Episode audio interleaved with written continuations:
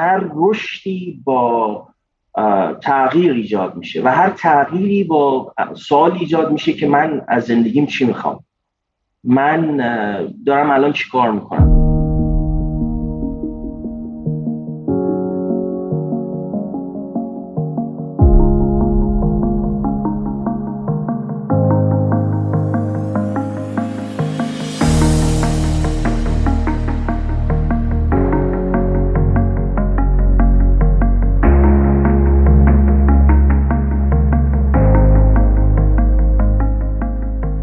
سلام. من رضا هستم. شما به کادر چهارده پادکست آن کادر گوش می‌کنید. ما در آن کادر با کسایی که آب و چارچوب های رایج رو کنار گذاشتن و مسیری متفاوت رو انتخاب کردن صحبت می‌کنیم و روایت های اونها رو میشنویم. خیلی خوشحالم که برای اولین بار در پادکست آن کادر در خدمت شما هستم. برای این کادر من یک مهمون بسیار عزیز داشتم. که صحبت ها و تجارب ایشون برای من بسیار مفید و هیجان انگیز بود. ایشون دامپزشکی عمومی خودشون رو در دانشکده دامپزشکی دانشگاه شیراز خوندن و به گفته خودشون در طی دوران تحصیل کارهای مختلفی انجام دادن که سبب شد به مباحث مدیریتی علاقه من بشن. پس از تحصیل تو رشته دامپزشکی به دانمارک رفتن و در اونجا به ادامه تحصیل در مقطع دکترای تخصصی لاکتیشن فیزیولوژی و پس از اون فوق دکترای دایجستیو سیستم فیزیولوژی پرداخت. توی سال 2010 از دانمارک به آمریکا مهاجرت کردم و دو فوق دکترای دیگه در رشته های ممری گلند بیولوژی و نوروساینس کینماتیکس در این کشور دریافت کرد. در سال 2015 به علت علاقه به مباحث مدیریتی و مسیر شغلی وارد حرفه مشاوره پیشرفت شغلی شدم توی همین سال تونستن اولین مرکز پیشرفت شغلی و مسیر حرفه‌ای برای دانشجویان فوق دکترا رو توی قاره آسیا تأسیس کنن. ایشون از سال 2019 به عنوان استاد دانشگاه علوم پزشکی راش در شیکاگوی آمریکا و مؤسس و مدیر مرکز پیشرفت شغلی و ارتباط با صنعت این دانشگاه فعالیت می‌کنه. این مهمون عزیز ما جناب آقای دکتر سینا صفایی هستم. پس بیشتر از این منتظرتون نمی‌ذارم و دعوتتون می‌کنم به شنیدن صحبت های دکتر سینا صفایی.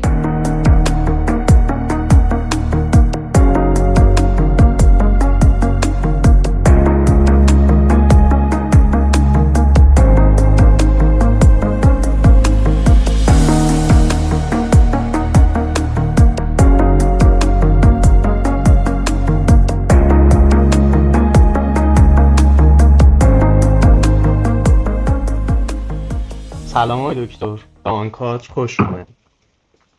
سلام کردم ممنون از دعوتتون.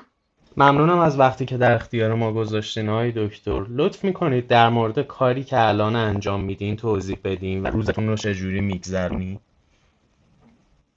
بله حتما. من استادیار دانشگاه علوم پزشکی راش هستم تو شیکاگو.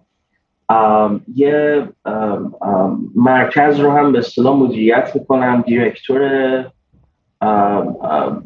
حالا به فارسی بخوام بگم پیشرفت ای و دسترسی صنعت هستم. Career Development and Industry Outreach. خب یه مقدار از کارم آموزش هست تدریس به اصطلاح کورس های مختلف پیشرفت ای آمادگی برای به اصطلاح دوره های دکترای ای در آمریکا و اینترنشیپ که حالا اون به اصطلاح کارآموزی هست برای دانشجویان که آماده بشن برای بازار کار قبل از فارغ تحصیلی و خب تو اون مسئولیتی دیگه هم که دارم همکاری های بین دانشکده و صنعت صنعت به اصطلاح بای تکنولوژی و داروسازی و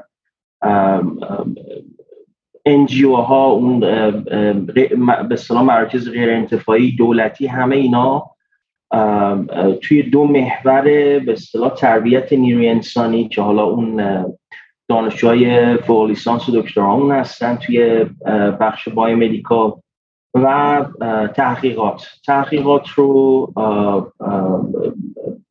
بیشتر به اصطلاح همکارای دیگه انجام میدن. من فقط اون مراحل اولیه همکاری رو دنبال می‌کنم. ولی در تربیت نیروی انسانی تماما زیر نظر خودم هست و به اصطلاح تا عقد قرارداد نهایی که با همکاری مثلا وکلای دانشگاه این انجام میشه زیر نظر خودم هست. و خب خوشحالم که دانشجویان این به اصطلاح موقعیت ها رو دارن الان نسبت به موقعی که خودم دانشجو بودم یا ده 15 20 سال پیش. این چیزی که گفتین در خصوص مشاوره به دانشجویان دکترای حرفه‌ای دقیقا این یعنی چی و چه کارهایی براشون انجام میدی؟ یا کنید توی دانشگاه همه جا دنیا الان همینطوره همونطور که احتمالا از پیشینی من می‌دونید من تو سه چهار کشور مختلف کار کردم تو چند تا ایالت مختلف آمریکا کار کردم عضو انجمنهای بین المللی به اصطلاح متعددی هستم که روی تربیت نیروی کار به اصطلاح مقطع تحصیلات تکمیلی حالا فوق لیسانس دکترا و فوق دکترا کار می‌کنن. و تمام دنیا الان یه مشکلی که وجود داره اینه که مشکل خیلی خوب هست نه مشکل بد. که بازار کار خیلی تغییر کرده نسبت به مثلا 20 سال پیش. و الان بازار کار برای فارغ تحصیلا خیلی گسترده تر متنوع تر هست. بهش به فارغ تحصیلا این اجازه رو میده که اون مهارت هایی که در حین تحصیل یاد گرفتن توی زمینه های مختلف بتونن استفاده کنن. ولی متاسفانه اون دروسی رو که حالا مهارت هایی که مثلا از طریق کورس های مختلف دانشگاه ها به دانشجو درس میدن هنوز به صورت سنتی به اصطلاح 20 سال پیش هست. خیلی از دانشگاه هنوز نتونستن که خودشون رو با نیاز بازار کار منطبق کنن. و این خب توی حالا اون بروکراسی و به اصطلاح کار اداری دانشگاه مخصوصا جای مثل آمریکا خیلی طول می‌کشه که مثلا اون واحدهای درسی جدید اضافه بشه یا بخواد کل مقطع تحصیلی تغییر اساسی انجام بده. برای همین افرادی مثل منو استخدام می‌کنن و مراکزی مثل مثلا اون مرکزی که من مدیریت می‌کنم تاسیس می‌کنن. این سومین مرکزی که من دارم توی دانشگاه تاسیس می‌کنم. مرکز مشابه. که بیان در کنار اون کورس هایی که دانشجو در طول تحصیلشون برمیدارن بیان در کنار اونا اون نیازهای روز بازار کار رو هم با دانشجو به اصطلاح مطرح کنن به صورت عملی. حالا یا کارآموزی های مختلف یا اون برنامه ریزی حرفه ای که باید انجام بشه. خیلی خلاصه حالا بگم مثلا مثلا یه به اصطلاح کانسپت نمی‌دونم به فارسی چی میشه. من خیلی عذرخواهی می‌کنم اگه کلمات انگلیسی هر از به استفاده می‌کنم. دارم تلاش می‌کنم که فارسی صحبت کنم. اون همه کار انگلیسی هست. یه مقدار اون اصطلاحاتی که به انگلیسی یاد گرفتم زیاد فکر نکردم بعضی وقتا روش که فارسی چی میشه.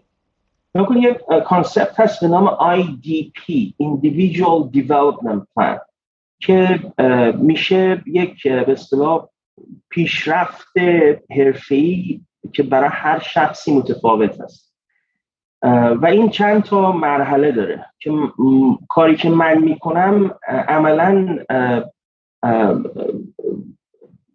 به اصطلاح در دانشجو رو در شرف این به اصطلاح مراحل قرار میدم توی مقطع مختلف تحصیلیشون.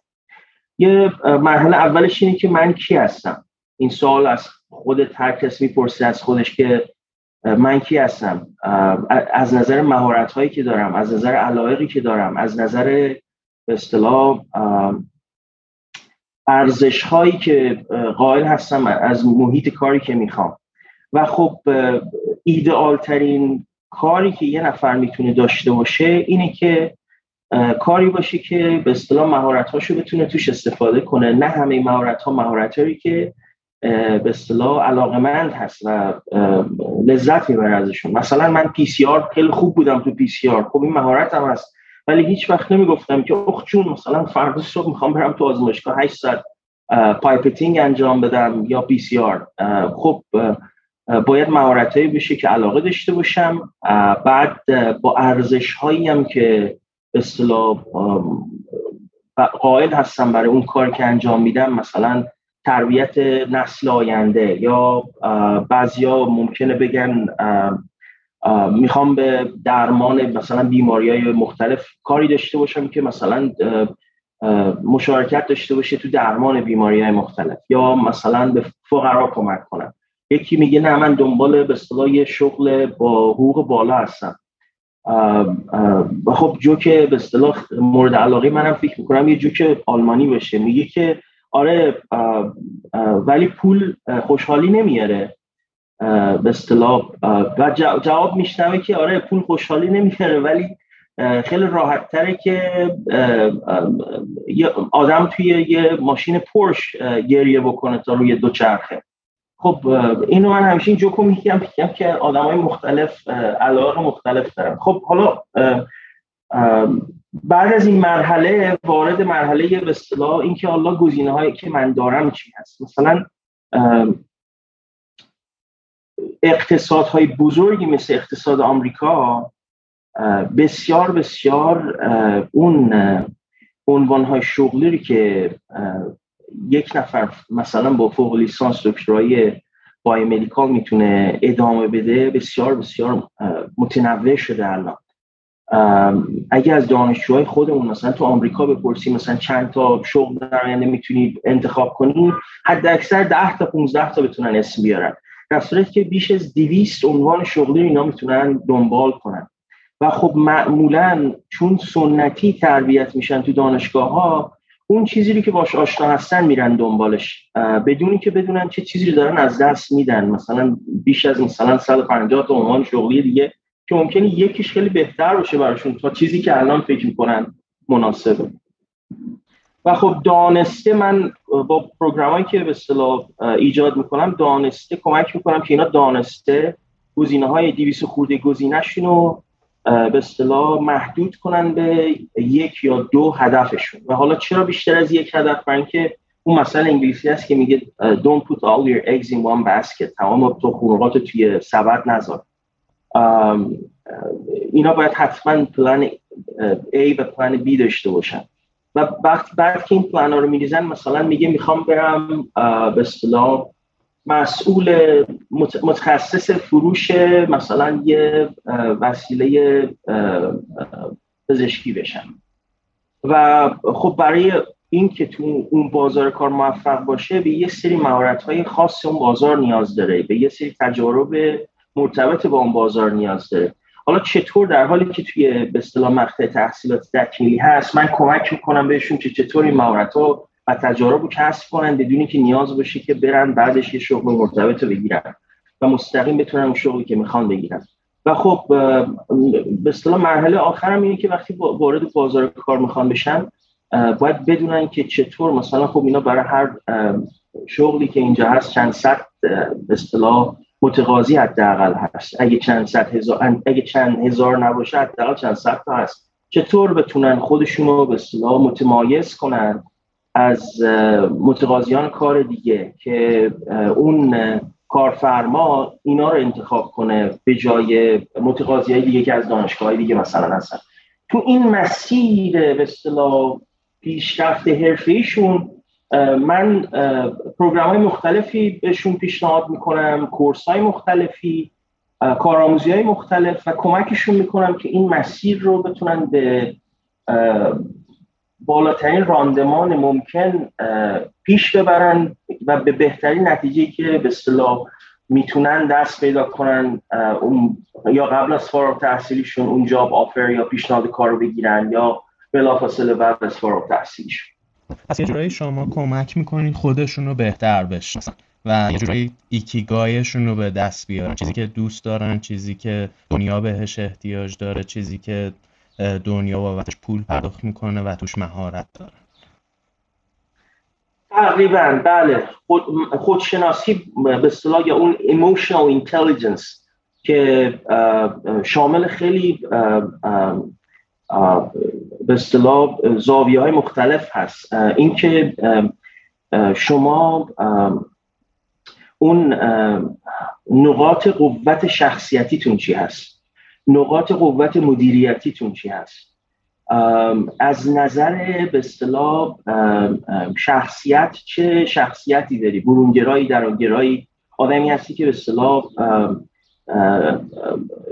جزئیات رو بیشتر توجه می‌کنی یا کلیات با قلب تصمیم می‌گیری یا با مغزت و وقتی که می‌خوای اقدام بکنی با برنامه ریزی زیاد اقدام می‌کنی یا به اصطلاح ریسک پذیر هستی.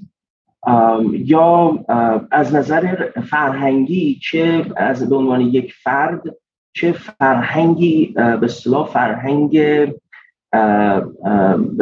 اون مورد علاقت هست که مجبور نباشی بری توی محیط کار اون فرهنگی که مورد علاقت هست اون به اصطلاح روش ارتباطاتی که مورد علاقت هست. مثلا بخوای سرکوب کنی که به اصطلاح مطلوب اون محیط کاری باشی که متفاوت از علاقت هست. و خب خیلی از به اصطلاح ابزار تشخیص تشخیص استانداردی وجود داره برای این خود به اصطلاح خودشناسی از مناظر مختلف حالا زاویه های مختلف که همه اونا رو به کار می‌بریم. مثلا خودم الان certified practitioner هم یعنی اون مدرک استفاده از یه سری از این ابزارها رو مثل cultural intelligence که به اصطلاح میشه هوش فرهنگی یا unconscious biases که میشه فکر می‌کنم به فارسی اون زمیر ناخداگاه فکر می‌کنم که اون قضاوت ناخداگاهی که انجام میدیم. دیگه MBTI Myers-Briggs Type Indicator Personality Assessment Tool که اون شخصیت شناسی هست.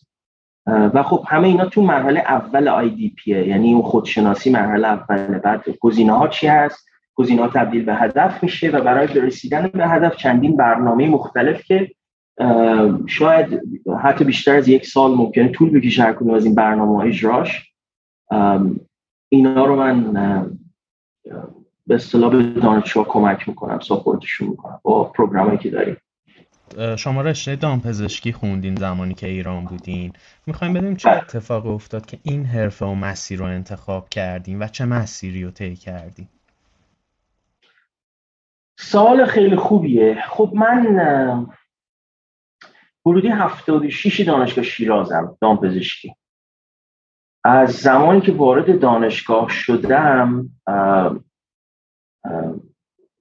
شاید اساتید محترمیم که الان هنوز اگه بازنشسته نشده باشن خدا حفظشون کن حالا هر جا هستن بتونم بگن من سر کلاس بند نمی شدم خیلی کار جانبی زیاد می کردم از جمله مسئولیت دیگه هم داشتم. تو تیم ورزش بودم مثلا والیبال فوتسال توی های دانشجویی مختلف اصطلاح شورای سنفی دانشکده اون زمان. امور دانشجویی مثلا مدیر امور دانشجویی بودم برای یه ترم. بعد برای 5 6 سال مسئولیت های مختلف داشتم توی جاد دانشگاه استان فارس در حالی که دانشجو بودم. مثلا معاون فرهنگی جاد دانشگاهی دانشکده دامپزشکی شروع کردم سال دوی دانشجویی بعد شدم مسئول جاد دانشگاهی دامپزشکی. دیگه سرپرست موقت دانشگاهی دانشکده کشاورزی شدم دانشکده علوم. بازرس امور شعب جاد دانشگاهی شدم یه چند سال بعد معاون امور شعب جاد دانشگاهی شدم یه چند سال در حالی که دانشجو دامپزشکی بودم. بعد کارهای دیگه هم انجام می‌دادم. زمان ما مثلا مد نبود که کسی کار بکنه زمان دانشجویش. ولی من علاوه بر اینکه مثلا تو جاد دانشگاهی کار می‌کردم تدریسم سال چهارم افتخار پیدا کردم تو علمی کاربردی جاد دانشگاهی کورسایی مثل انگل شناسی اخلاق پزشکی و اعتیاد مواد مخدر. این سه کورس رو افتخار پیدا کردم که درس بدم برای چند سال قبل از اینکه از ایران خارج بشم. و علاوه بر همین کارا مثلا یادم یکی از اقوام یه مغازه داشت می‌رفتم زبط میخریدم. با هم زبط میخریدیم مثلا زبط هم میفروختم. لوازم خانگی میفروختم که یه مقدار مثلا پول جیبی هم اونجوری بتونم داشته باشم. یا اصلا تایپ کار تایپ انجام می‌دادم. تازه کامپیوتر اومده بود دسترسی عموم به کامپیوتر اینترنت تازه شده بود. پایان نامه بچه ها رو تایپ می‌کردم خلاصه همه چیز مختلف امتحان کردم و می‌تونم بگم تا اون مقطع به جرأت می‌تونم بگم که بالا تا اون سالی که من بودم بالاترین تعداد abstract های به اصطلاح یا اون ارائه هایی که یه دانشجوی ام توی ایران می‌تونسته داشته باشه من داشتم. 25 تا پوستر یا به اصطلاح اورال پرزنتیشن اون ارائه شفاهی تو کنگره ها و کنفرانس های مختلف داشتم. یه مقاله تو خود کنگره دامپزشکی چاپ کردم کنفرانس کنگره دامپزشکی که اتفاقا چند روز پیش داشتم در صحبت می‌کردم. اون زمان دانشجوها رو راه می‌دادن. سال فکر می‌کنم 78 79 بود. رفتیم تهران. جناب کلانتری هم معاون جناب کلانتری وزیر وقت بودن وزیر کشاورزی وقت بودن و دکتر مطلبی هم رئیس سازمان دامپزشکی. و من 19 ساله رفتم اونجا سخنرانی کردم. روی کار تحقیقاتی که با های به اصطلاح علوم اجتماعی دانشگاه شیراز انجام داده بودیم در رابطه با اون برداشت جامعه از رشته دامپزشکی یه کار تحقیقاتی به اصطلاح با آمار کیفی و کمی بود. Quantitative and qualitative analysis of some of our data.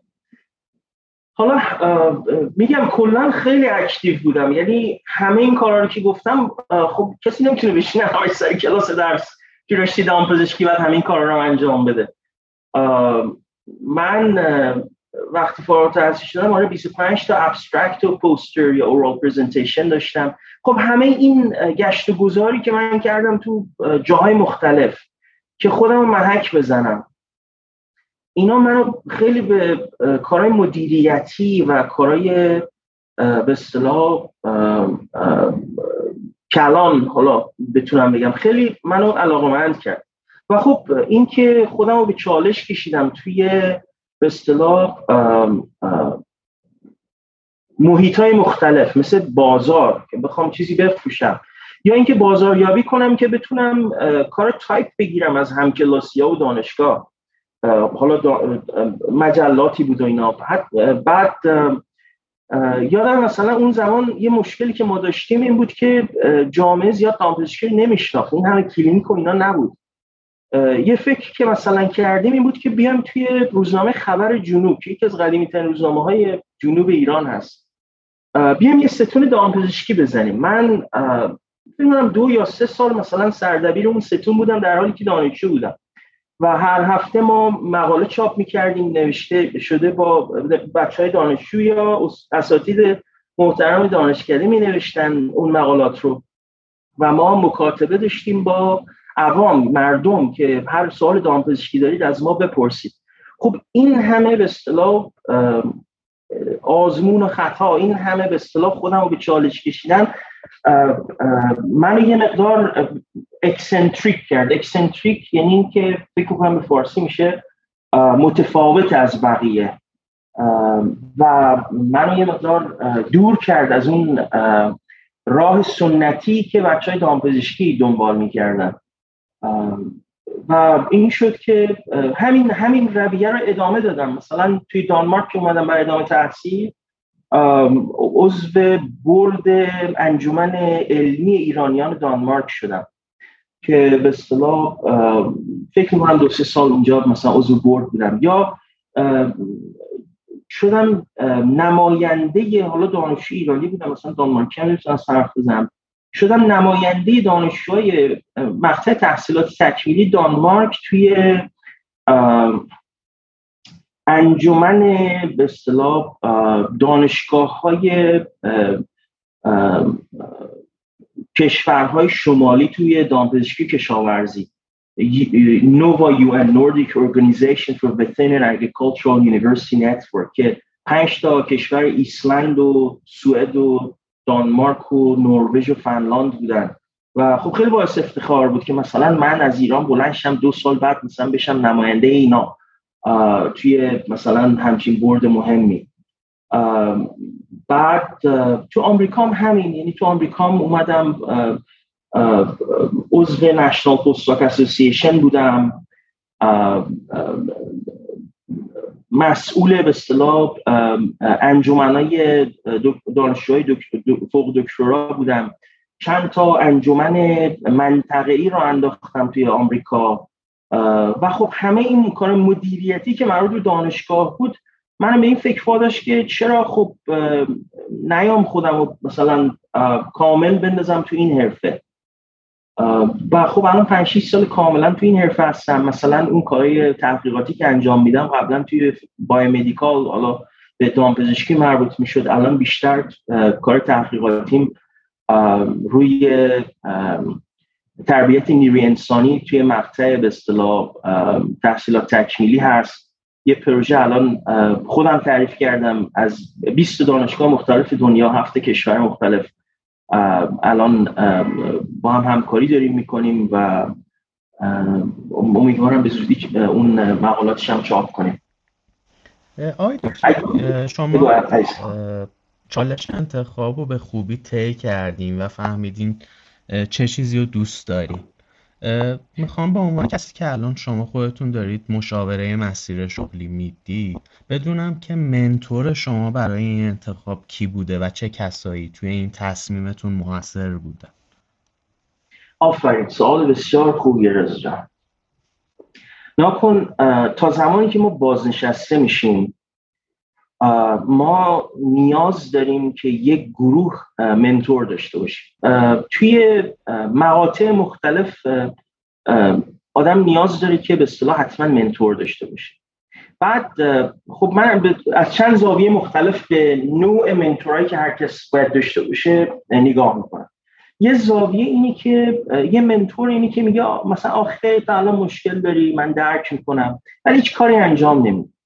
این منتورا زیاد به درد نمی‌خورن. شما منتوری باید داشته باشی که بگه اوه من می‌فهمم الان تو با چه مشکلی مواجه هستید از نظر ای یا دنبال چی هستی از نظر ای و من اینجام که به شما کمک کنم. حالا کمک می‌تونه کمک مشاوری باشه کمک عملی باشه. بهش میگن compassion داشته باشه تا sympathy. sympathy فقط اینه که از نظر احساسی با شما همدردی کنن ولی compassion یعنی که همدردی می‌کنن و همکاری هم می‌کنن برای اینکه کمکتون کنن که پیشرفت کنید. و من خورشوک خیلی خوششانس بودم تو مسیر زندگیم که همیشه مشاوران بسیار خوبی داشتم اطرافم که واقعا بیدریق کمک کردن به اینکه من راهمو بهتر بتونم پیدا کنم و به اصطلاح مسیر زندگی و کاریمو بتونم پیش ببرم. خب زمان دانشجویی تو ایران اساتید خیلی خوبی بودن. من خیلی مدیونشون هستم توی دانشگاه شیراز. مسئولین دانشکده از طرفی تو خود جهاز دانشگاهی من اون به اصطلاح رئیسایی که داشتم اونجا بسیار به من پروبال دادن اجازه به اصطلاح خطا دادن. چون مهمترین مسئله توی ایجاد هر تغییری توی هر فیلد کاری. و ابداع اینه که شما از نظر روانی احساس احساس امنیت کنی که اگه اشتباه کردی تو این ابداع که هیچ کاری مثلا کسی این کار مشابهش کسی انجام نداده قبلا خب احتمال خطا وجود داره. اگه شما خطا کردی بر ضد شما استفاده نمیشه. بلکه به شما تازه تشویق میشید که آره این کار به اصطلاح به نتیجه نرسید. شما به جاش یه چیز یاد گرفتی و خب دفعه دیگه بهتر کارت انجام میدی. این مشاوره خیلی به من کمک کرده و هنوزم که هنوز به صدا مشاور دارم.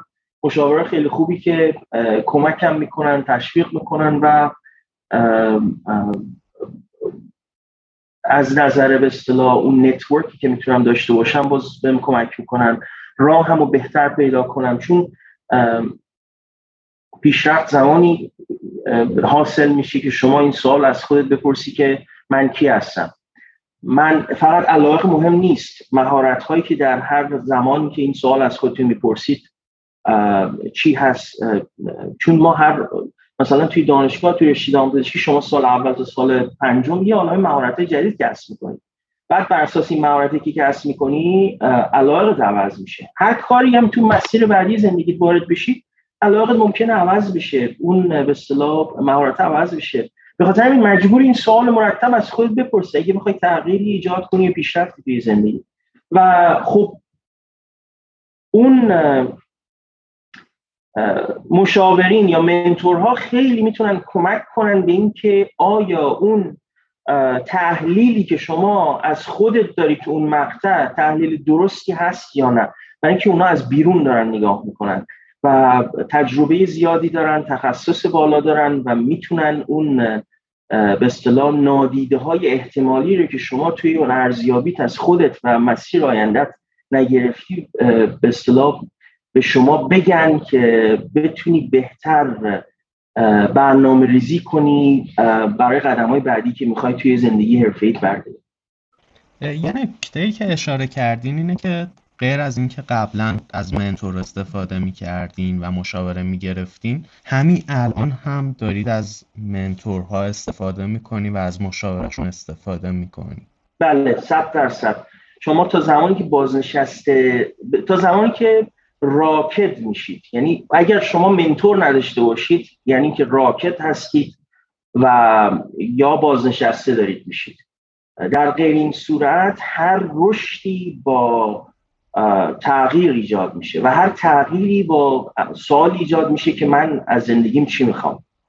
من دارم الان چی کار می‌کنم؟ به خاطر همین اون IDP کانسپت Individual Development Plan رو که بهتون گفتم کسایی که می‌خوان در بازار به اصطلاح بسیار رقابتی کار همیشه پیش قراول و به اصطلاح مورد تقاضا باشن از طرف کارفرماها این سوال رو حداقل سال یک بار از خودشون می‌پرسن و با جواب دادن این سوال و کمک گرفتن از منتوراشون می‌تونن تشخیص بدن که آیا یه سال دیگه تو اون مقطعی که هستن باید بمونن یا جداشن مثلا برن به سمت یه مقطع دیگه.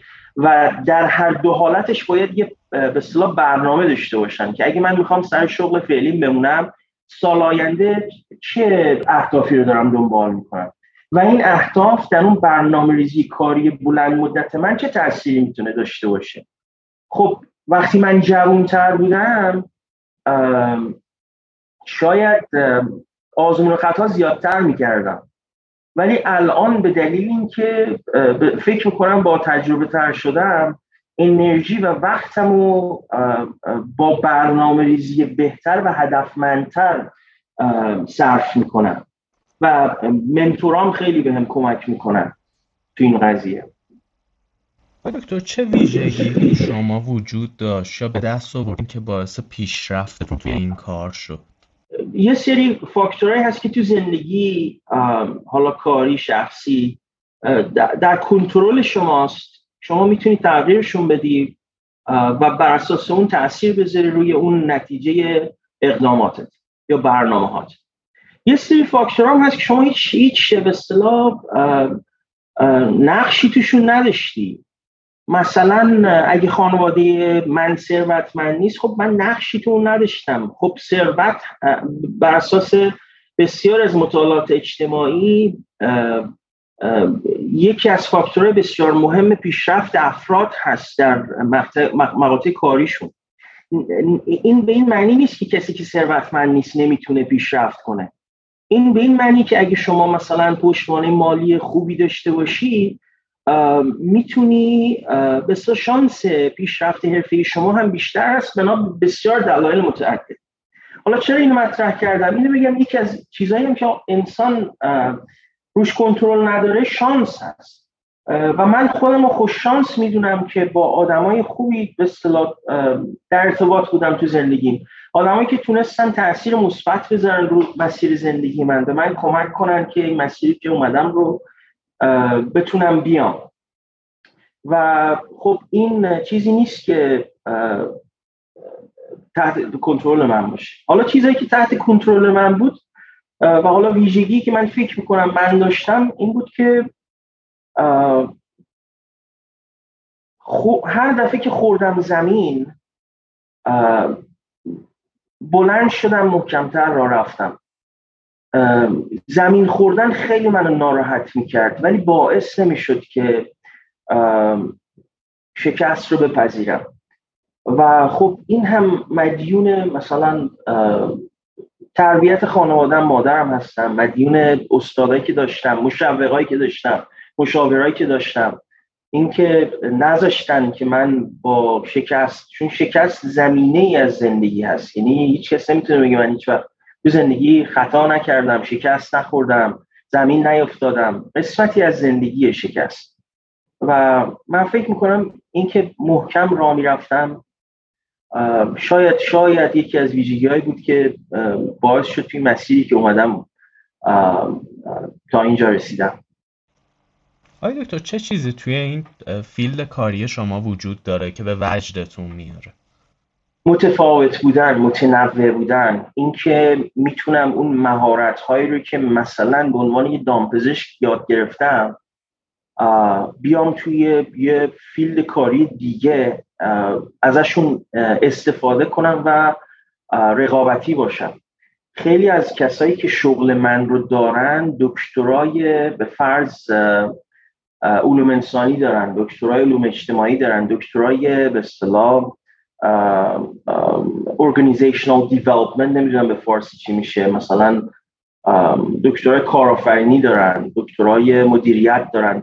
ولی من تونستم با به اصطلاح پیشینه دامپزشکی بیام و به عنوان حتی یه ایرانی که تو ایران دامپزشکی خونده بود بیام و اون مهارت هایی که تو طول حالا تحصیل و کار کسب کردم تو این فیلد رقابتی که هست به یه نوع دیگه و توی به اصطلاح یک محیط کاری دیگه متفاوت بتونم اونا رو به بهترین نحوی که می‌دونم اجرا کنم و هنوز کارفرماها بخوان مثلا از من استفاده کنن تو این فیلد. در مقایسه با کسی که مثلا دکترا گرفته از مثلا فلان دانشگاه آمریکا دکترای مثلا مدیریت گرفته.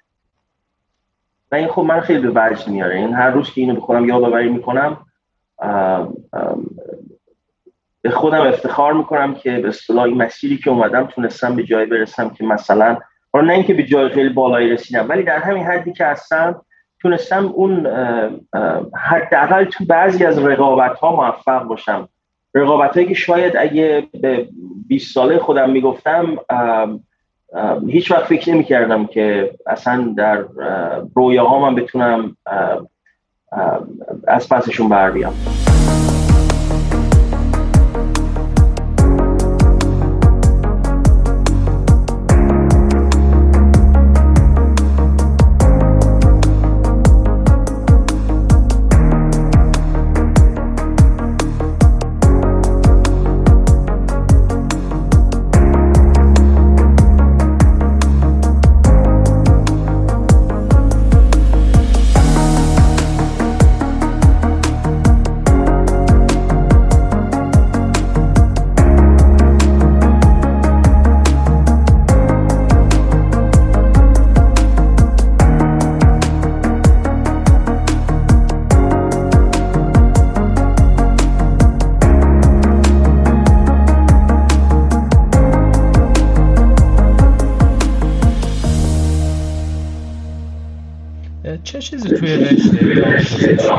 دکتر یاد گرفتین که الان توی این مسیر شغلی به دردتون خورده. چون اشاره کردین یک سری از چیزهایی که توی رشته دامپزشکی یاد گرفتین را اومدین استفاده کردین توی یک رشته دیگه.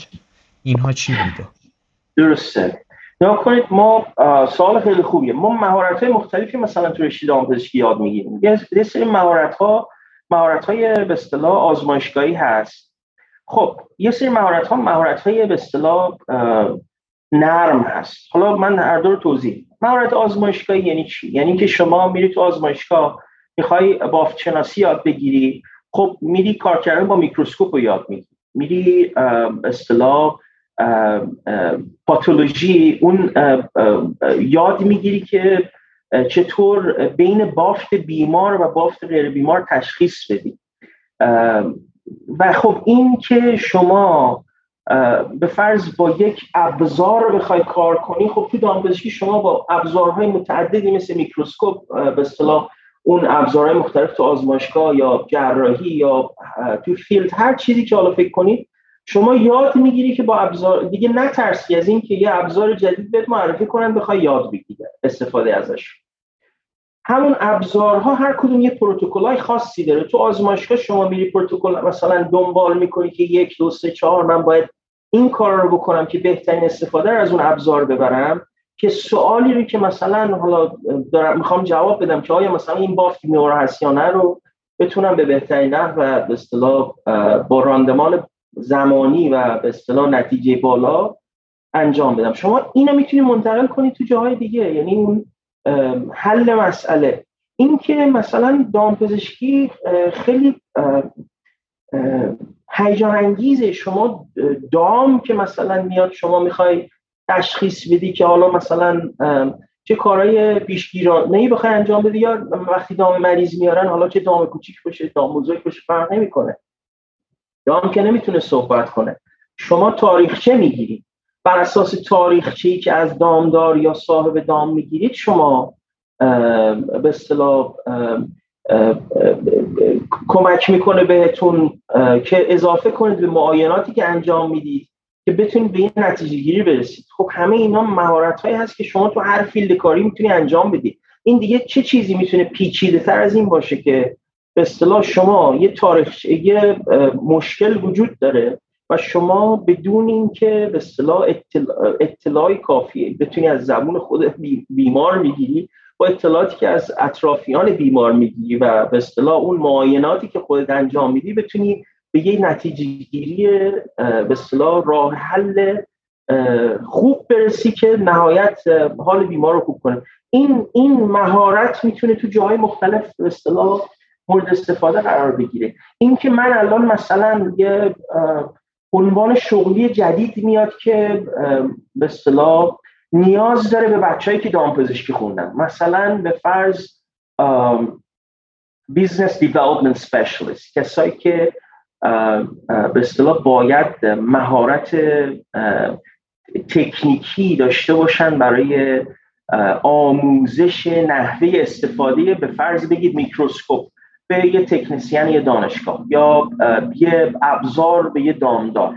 خب این دامپزشکی نه, نه تنها اون بنیه علمی رو به شما میده که بخوای به اصطلاح سریعتر یاد بگیری که چطور یاد بدی اون به اون جنبه علمی اون ابزاری که می‌خوای بفروشی. حالا توی مورد من مثلا ابزاری که من میفروشم همین IDP هست concept IDP Individual Development Plan.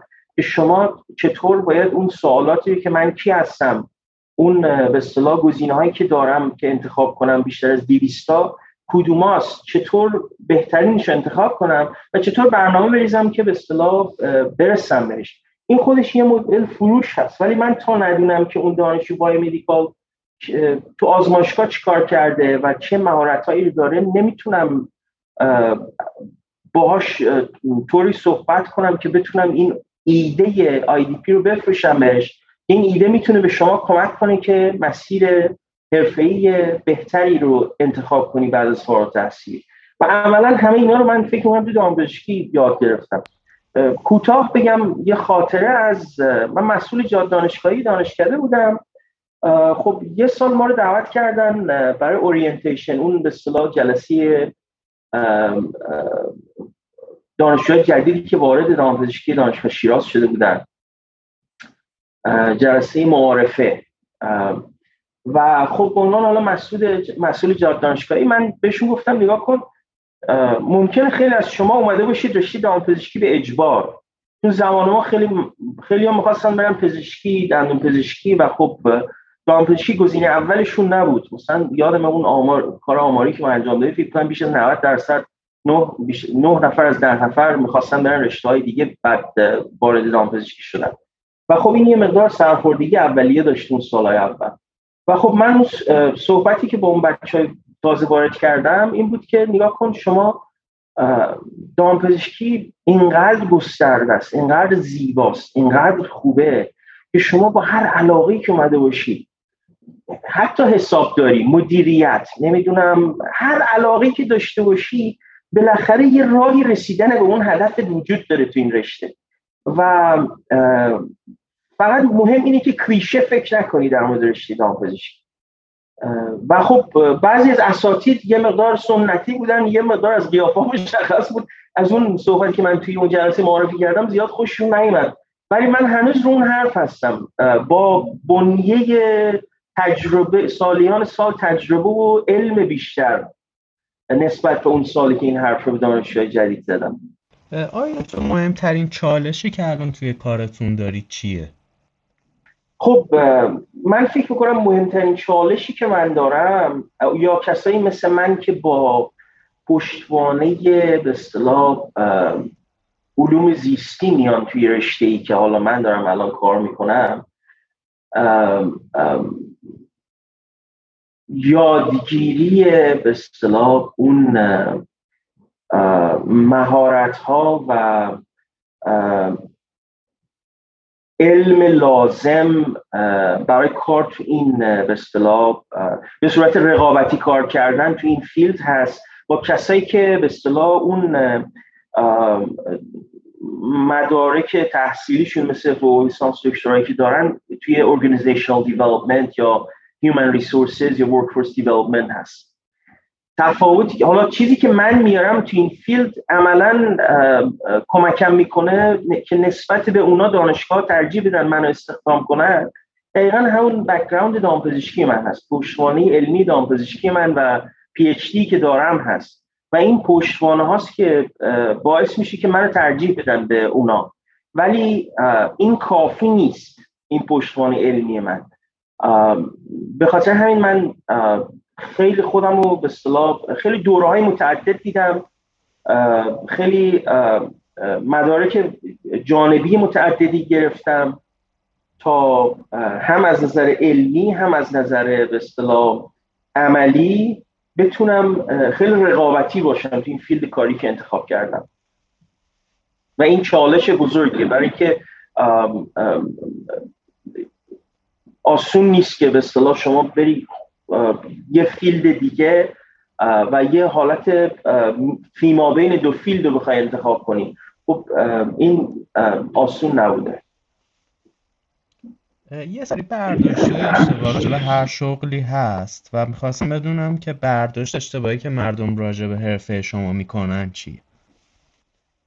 خب یکی از برداشت اشتباه اینی که مثلا امثال من کاریاب هستیم توی دانشگاه ریکروتر هستیم. در صورتی که اصلا اینطور نیست.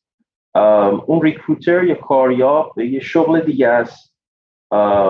و کاری که ما می‌کنیم یه چیز دیگه. اینو من مخصوصا مثلا توی کشورهای مثل ایران که شغل مشابه این شغل وجود نداره. تو خیلی از کشورهای دنیا نیست. مثلا اروپا شاید اروپا و آمریکا شاید مثلا که ده سال دوازده سال باشه این شغل باب شده. و جاهای دیگه دنیا هم خیلی کم هست. این شغلی که تخصصش پیشرفت حرفه‌ای تحصیلات تکمیلی باشه. برای مقطع لیسانس بوده از قبل. ولی اینکه به صورت تخصصی با تحصیلات تکمیلی دانشجوی تحصیلات تکمیلی و فوق دکترا کار کنی این خیلی جدید هست و حتی تو خود آمریکا هم زیاد آشنایی ممکنه مثلا اون کسایی که سنتی بودن نداشته باشن با این شغل. و خب این هم چالش هایی رو به اصطلاح داره تا اینکه مثلا برداشت های اشتباه افراد غیر متخصص و ناآگاه نسبت به این رشته هم موقعیت های خوب به اصطلاح شغلی ایجاد می‌کنه. مثلا من ژاپن که رفتم خب ادعا این هست که اولین مرکز پیشرفت حرفه‌ای دانشجوهای فوق دکترا رو تو آسیا اونجا راه انداختم. توی Okinawa Institute Science and Technology و خب این همیشه باعث افتخارم بوده. خیلی هم خوشحالم از اینکه این شانس رو داشتم که این کار انجام بدم. آقای دکتر در حال حاضر دنبال چه چیزی هستین و چه چیزی توی مسیر شغلیتون و زندگیتون راضیتون می‌کنه؟ سوال خیلی خوبیه. این سوالی که آدم باید دقیقا همون اولین پرسش همون من کی هستم چه چیزی راضی می‌کنه اون سوالی که آدم سالی یه بار تا قبل از بازنشستی باید از خودش بپرسه. بیشتر دنبال من اینقدر الان سی بیش اگه از مقطع اول ابتدایی بخواد حساب کنیم من بیشتر از سی سال درسته که کنارش کار می‌کردم ولی بیشتر از سی سال توی دوره آموزشی بودم. حالا از ابتدایی راهنمایی دبیرستان اون دامپزشکی بعد پی اچ دی بعد چند تا فوق دکترا به صورت یک به اصطلاح مرض در اومده این قضیه که بهش میگن life lifetime learning همون که خودمون میگیم ز گهواره تا گور دانش بجوی. وقتی که همه چیز رو به اصطلاح درست کردم مثلا سه تا مرکز من از اول درست کردم الان مثلا این مرکزی که توش هستم به بهره برداری رسیده و چیز جدیدی دیگه نمیشه حالا با محدودیت که داریم بشه بهش اضافه کرد. این منو به اصطلاح خسته می‌کنه. من رضایت رو زمانی دارم که در تکاپو باشم. تکاپو هم یعنی اینکه چیز جدید یاد بگیرم پروژه جدید داشته باشم که رو بتونم روش کار کنم. تکرار منو خسته می‌کنم و خب همیشه دنبال یک تکاپو و یک پروژه جدید هستم. و همین الان هم توی بازار کار هستم با وجودی که حالا شغلم شغل دائم هست شغل خیلی خوبیه. ولی توی بازار کارم که دنبال یه چیزی بگردم که نیاز به تکرار خودم نباشه و بتونم هم یاد بگیرم یه سری مثلا مهارت های جدید علم جدید با با اون مثلا مدیریت پروژه های جدیدی که به عهده می‌گیرم. و خب این منو خیلی هیجان زده می‌کنه. وقتی که دنبال یه چیز جدیدم که قبلا انجام ندادم یا شما نمی اون انتظار از اینکه آیا این دفعه هم می‌تونم این پروژه رو مثل پروژه قبل مدیریت کنم؟ با وجودی که اطلاعات کافی ازش ندارم و مهارت های جدید شاید نیاز داشته باشی کسب کنم. و خب این برای من هیجان انگیزی این من زنده نگه میداره و زندگی رو زیبا می‌کنه برای من. چه چیزی تو دنیای امروز هست؟ که در موردش کنجکاوی. با توجه به تغییراتی که دنیا داشته و نسل داره عوض میشه چه چیزی شما رو کنجکاو می‌کنه؟ کنجکاوم بدونم بشریت به کجا می‌رسه؟ با توجه به هوش مصنوعی و با توجه به تاثیر به نظر من منفی که رسانه ها که همه هدفمند هستن روی نسل جدید می‌ذارن. خب زمان ما اینترنت یه چیز جدید بود. ماها با هم حرف می‌زدیم ما با هم کار می‌کردیم. بیشتر اون جنبه های انسانیمون رو استفاده می‌کردیم. الان همه سرشون تو موبایل سرشون توی نمی‌دونم حالا اون پلتفرم های سوشال میدیا حالا رسانه های من نمی‌دونم تیک تاک و اینستاگرام و ایناست. و این آدما رو به نظر من از هم جدا می‌کنه. و خب هوش مصنوعی هم که بیاد خیلی از شغلا رو بگیره و نظم کاری و جهانی رو تغییر بده یه مقدار اینا من منو یه مقدار میترسونه که مثلا ما به کجا داریم میریم. و دوست ندارم این مسیری که الان بشر داره میره با تکنولوژی و اون فرهنگ سطحی. چون فرهنگمون داره نه فقط حالا ایران همه جای دنیا همینجور سطحیتر و سطحیتر میشیم برای اینکه بازاریتر و بازاریتر میشیم. اون نظام افسار گسیخته به اصطلاح سرمایداری حاکم بر دنیا اخلاقیات رو زیر پا می‌ذاره. یعنی شما نمی‌تونید اخلاقیات رو دنبال کنید و همزمان دنبال منافع مالی باشید. و متاسفانه حتی اگه زبونم بگید من آره نه ما به منافع به اصطلاح بشریت و چی و چی اعتقاد داریم و اون اخلاقیات اعتقاد داریم. نه اینا همه حرفه. چون نمی‌تونید به نظام افسار گسیخته سرمایه‌داری اعتقاد داشته باشید و اخلاقیات رو زیر پا نذارید. و این زیر پا گذاشتن اخلاقیات و تاثیرش روی نسل جدید که قرار زمان بازنشستگی امثال من دنیا رو رهبری بکنه یه مقدار منو میترسونه. و امیدوارم که پیش هایی که من دارم پیش درستی نباشه و نسل جدید بتونه یه مقدار حفظ کنه اون اخلاقیات رو که حداقل در گذشته ما بهش اعتقاد داشتیم. بزرگترین ریسکی که توی زندگی کاری و شخصیتون توی مسیری که طی کردین انجام دادین چی بوده؟ خارج شدن از ایران. زمان ما اینترنت نبود. من یادم با یکی از هم کلاسی ها چند هفته پیش صحبت می‌کردم. یه گروهی داشتیم بچه های فارغ تحصیل به اصطلاح سمپاد توی دانشکده خب با همدیگه جمع می‌شدیم مهارت مختلف با همدیگه یاد می‌دادیم. اینترنت تازه اومده بود و این همکلاسی ما به من یادآوری کرد که یادته ما رو بردی این گروه رو بردی که search کردن تو گوگل رو بهمون یاد بدی. مثلا بزنید rabbit خرگوش و مثلا food مثلا. این دو که حالا rabbit اول بزنید بعد rabbit و food رو با هم بزنید. خب این من اون مقطع تصمیم گرفتم که بعد فارغ تحصیلی بیام خارج از ایران. یادم یک سال قبل از فارغ تحصیلی تازه مثلا اینترنت اومده بود سرعتش هم مثلا سه تا پنج کیلوبایت در ثانیه بود. شما یه صفحه یاهو مثلا میل رو می‌خواستی ریفرش کنی شاید چندین دقیقه طول می‌کشید.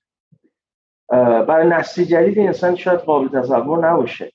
ولی خب من اصلا چون شرایط مالی هم یا شرایط سیاسی اصلا دنیا جوری نبود که ما اون زمان بتونیم مسافرت های به اصطلاح خارجی بریم. من نمی‌دونستم چطور باید تقاضا بدم که اصلا چطور ایمیل بزنم که تقاضا بدم که من می‌خوام بیام دانشجوی مقطع دکتراتون بشم.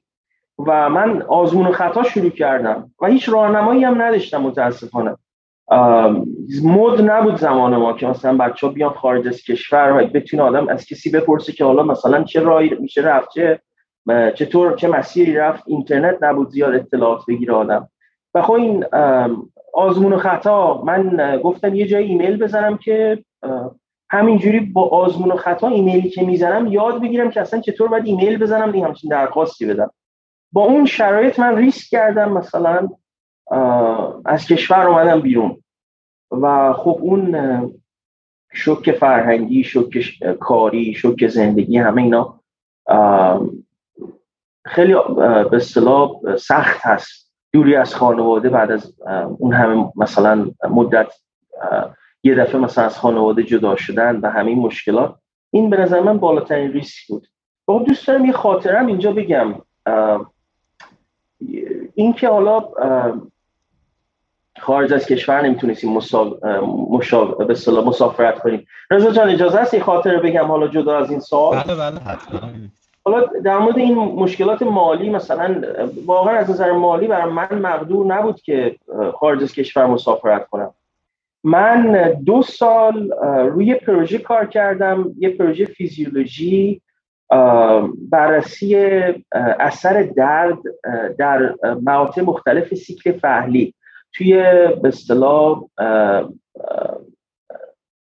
رت گوش دو سال زیر نظر یکی از استاد محترم فیزیولوژی دانشکده دامپزشکی دانشگاه شیراز. من تو برف و بارون نمی‌دونم این قفص های موش رو از آزمایشگاه میبردم توی محل پرورشگاهشون رو برمیگردم شاید مثلا یک یک کیلومتر راه بود پیاده اینا رو بگیری دستت بری و بیای. بعد بعد از دو سال من اون نتایج علمیش رو به صورت یه مقاله فرستادم کنگره فیزیولوژی نیوزلند و پذیرفته شد. با توجه که حتی اون موقع من ایمیل ادرس نداشتم یعنی اینترنت در اختیار عموم نبود. این استاد محترم من کمک کردن با ایمیل خودشون ایمیل دانشگاه بود فرستادن و این عنوان به اصطلاح پوستر پذیرفته شد. و خب خیلی من هیجان زده بودم چون من تا اونجایی که اطلاع داشتم هیچ دانشجویی از مقطع دکترای عمومی اون تا اون زمان از دانشگاه شیراز مقالش خارج از کشور پذیرفته نشده بود. و من سال فکر کنم پنج چهار پنج بودم دانشگاه شیراز ما 6 سال و نیم شیراز 13 ترم. بعد به رئیس دانشگاهی گفتم که دکتر فلانی من پول ندارم شاید بتونم نصف هزینه سفرم به زور جور کنم. راهی هست که دانشکده مثلا کمک کنه من بتونم مثلا نصف دیگه این سفر. یادم اون زمان 800 هزار تومان هزینه بود. گفتم مثلا 400 تومن من خودم بتونم جور کنم از این اون. 400 تومن هم شما کمک کنید من برم این مقاله رو ارائه بدم. ایشون به من گفتن حالا من که دو سال روی مقاله کار کردم گفتن که نه شما اصلا به چه حق رفتی روی کار به اصطلاح تحقیقاتی انجام بدید دانشجوی دکترای عمومی آموزش محور هست نه تحقیق محور. و فقط دانشجوی دکترای تخصصی هستن که به اصطلاح باید برن تحقیق کنن. و من از office ش انداخت بیرون یه جورایی. و من بسیار ناراحت شدم. خیلی خیلی آزرده شدم. یکی از جاهایی که احساس کردم زمین خوردم همون جا بود که خارج از کلاس بدون هیچ به دریافت مالی. دو سال من رو اون مقاله زحمت کشیدم. مقاله پذیرفته شد با چه هیجان و خوشحالی. نتونستم به خاطر به اصطلاح قصور مالی که داشتم اون کمبود مالی که داشتم نتونستم برم. درد بزرگی که هنوز تو دلم هست که من از آفیس انداخت بیرون ولی همون رئیس یکی دیگه از همکلاسی های ما یه مقاله دزدی اینو با کلمه رو با سراحت به کار می‌برم. اقوامشون توی به اصطلاح سازمان دامپزشکی کشور بودن. و خواهش می‌کنم اینو سانسور نکنید. بذارید تا برای تاریخ ثبت بشه. این اون مقاله رو یکی از اقوامشون سازمان دامپزشکی کشور از مسئولین سازمان دامپزشکی کشور رو فرستادن تونس. پذیرفته شد ایشون یه 800 هزار تومن از دانشگاه شیراز گرفت به خاطر اینکه پسرموی پدرش رئیس دانشگاه شیراز بود. یه 800 هزار تومن هم از سازمان دامپزشکی گرفت به خاطر اینکه شوهر خالش معاون سازمان دامپزشکی بود. و این خیلی دل من شکون و ایشون الان یکی از مسئولین به اصطلاح حالا نمیگم کدوم مؤسسه تو ایران هستن. تلویزیون دعوت میشن جاهای مختلف میرن. و این این قلب منو خیلی شکوند. ولی باعث شد که مصممتر از ایران بیام بیرون. که باعث که با این تجربه تجربه ناعدالتی که من 24 ساله با اون همه ایدئالگرایی مواجه شدم باهاش دیگه مواجه نشم چون می‌دونستم جامعه داره به اون سمت پیش میره. و یکی از دلایلی که واقعا من از ایران اومدم بیرون فارغ از ناراحتی جدایی از خانواده این, این خاطر است و امیدوارم تو تاریخ ثبت بشه. آقای دکتر با تجربه حالا اتفاقاتی که براتون افتاده و این تصمیم سختی که گرفتین آیا این تصمیم چیزی هست که به بقیه هم توصیه بکنی و از ایران خارج بشن؟ سوال خیلی خوبیه. خب مرتب مثلا از ایران با من تماس می‌گیرن که حالا خارج بشیم نشیم به نظر من یه تصمیم بسیار شخصیه و آگاهانه باید انجام بشه. نیا کنید من وقتی با بچه ها ایران صحبت می‌کنم متاسفانه جو ناامیدی زیادی هست. به هر دلیل. حالا مدیریت غلط تحریم اقتصاد هیچ مهم نیست دلیلش چی هست. ولی مهمه که الان نسل جوون ناامیده. حالا درمان چی هست؟ خب یکی فکر می‌کنه من اگه برم خارج از کشور مثلا اونجا موفق میشم. این لزوما اینطور نیست. شما خارج از کشور که میای خیلی چیزها رو از دست میدی. حالا بحثش مفصله از نظر فرهنگی از نظر یه کانسپت هست به نام third culture kids بچه های فرهنگ سوم که بعد از یه مدت توی فرهنگ متفاوت زندگی کردن نه تعلق به فرهنگ اولیهشون دارن نه تعلق به فرهنگ میزبانشون دارن. و این خب دردناکترین به اصطلاح بازده یا نتیجه به اصطلاح خارج از کشور اومدن هست. تنها چیزی که می‌تونم بگم اینه که آسون نیست. یعنی آسون نیست خارج از کشور اومدن. این فیلم های هالیوود و مردم می‌بینن فکر می‌کنن مثلا ما اینجا نشستیم کنار دریا و داریم نوشابه می‌خوریم و همینجور هم مثلا دلار میریزن به حسابمون. اینجا شرایط سخته. حالا مثال می‌زنم. با آم... و نمی‌خوام اصطلاح تشویق کنم که کسی نیاد یا تشویق کنم کسی بیاد. تنها کاری که می‌خوام بکنم اینه که بگم آگاهانه بیاین اگه می‌خواید بیاید. بدونید چه چیزهایی از دست می‌دید. خانواده اون دوستاتون و اون تعلق فرهنگی شما به عنوان یه شهروند درجه دو یا بعضی وقتا درجه سه وارد یک کشور دیگه میشید. این که بگن نه مثلا ماها مساوی بقیه با همون رفتار میشه اینطور نیست. من اصلا اعتقاد ندارم و فکر می‌کنم ماها شهروند درجه دو سه هستیم تو خارج از کشور.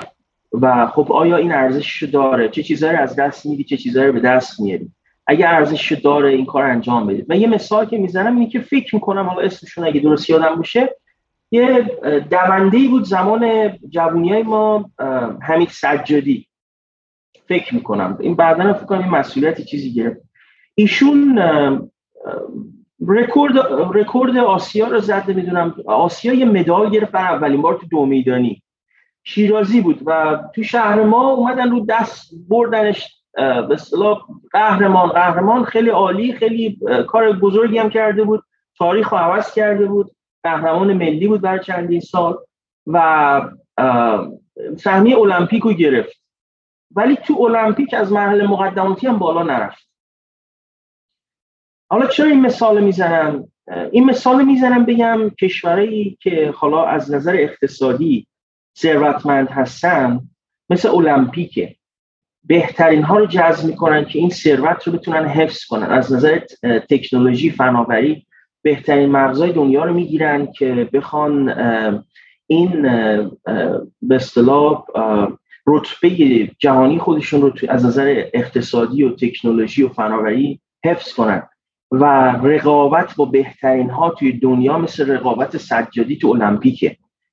اگه برای این همچین رقابتی آماده هستید که بارها زمین بخورید بارها به عنوان شهروند درجه دو و سه باتون رفتار بشه ولی خودتون رو نبازید و بتونید دوباره بلند شید و به راهتون ادامه بدید. اگه آمادگی ذهنیشو دارید بیاید و خب اومدن هم اینی که خب شما میایید. هیچ نیازی نیست که حتما برای تا آخر اون اینجا بمونید. شما میایید اگه دوست نداشتید برمیگردید. اگه دوست داشتید میمونید. و خب فکر می‌کنم تنها توصیه که حالا بسیارم باز خلاصه بگم اینه که توصیه اینه که آگاهانه بیایید.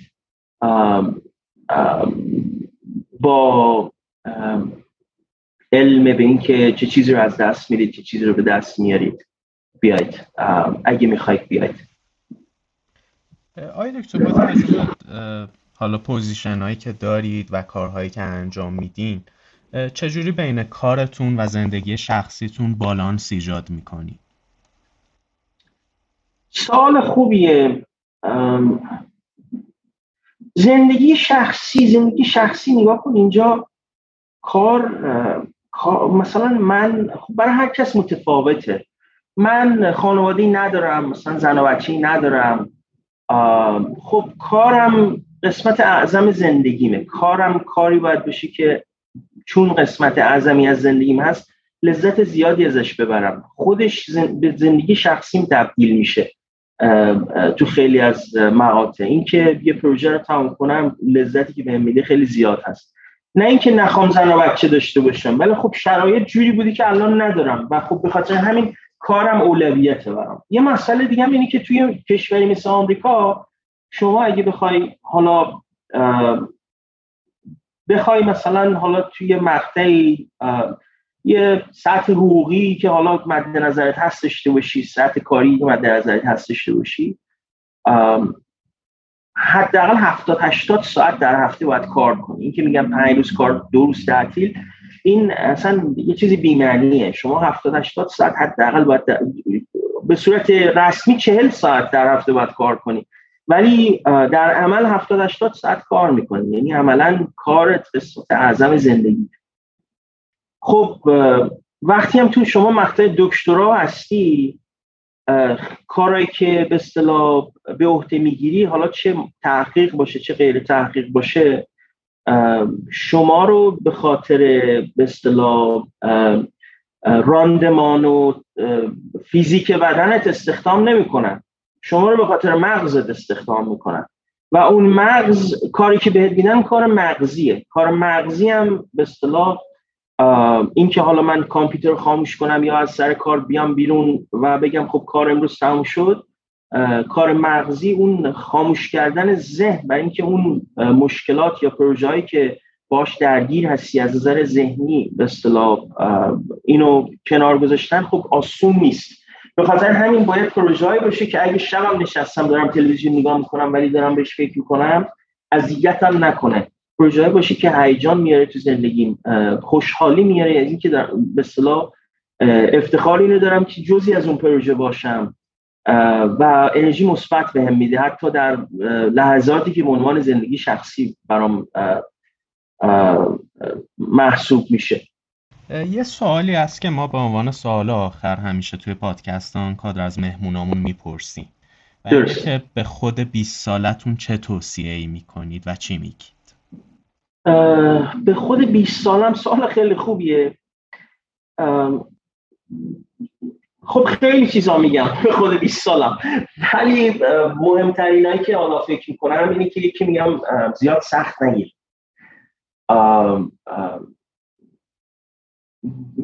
نیاز نیست. چون کسی که در 20 سالگی هست یکی از به اصطلاح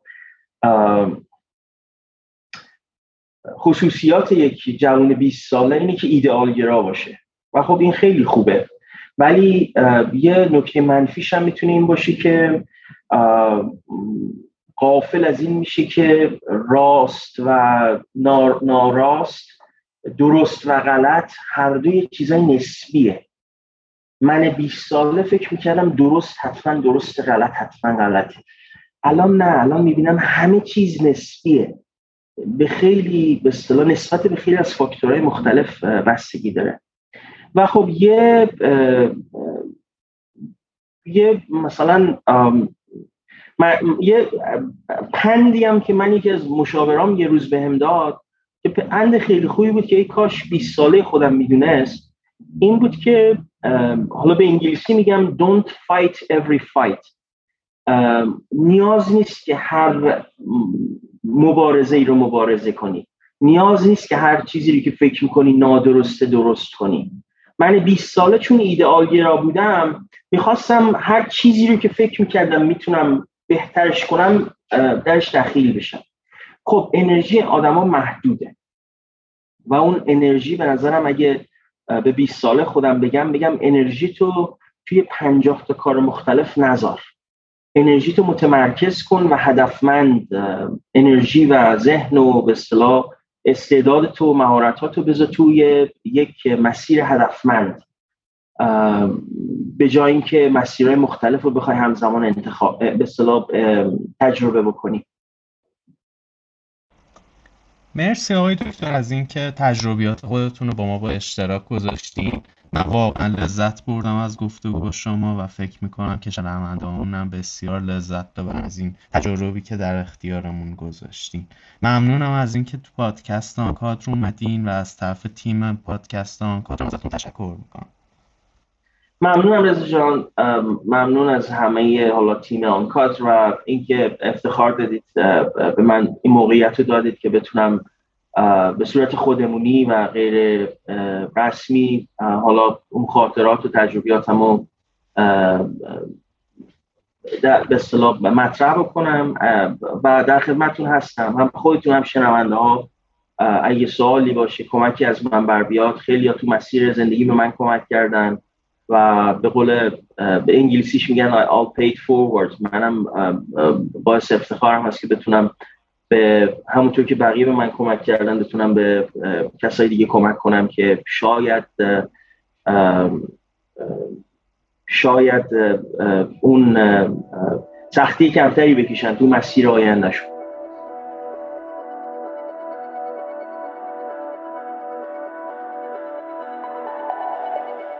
خیلی ممنونم از اینکه به کادر چهارده گوش دادین و امیدوارم صحبت‌های دکتر صفایی عزیز برای شما مفید بوده باشه.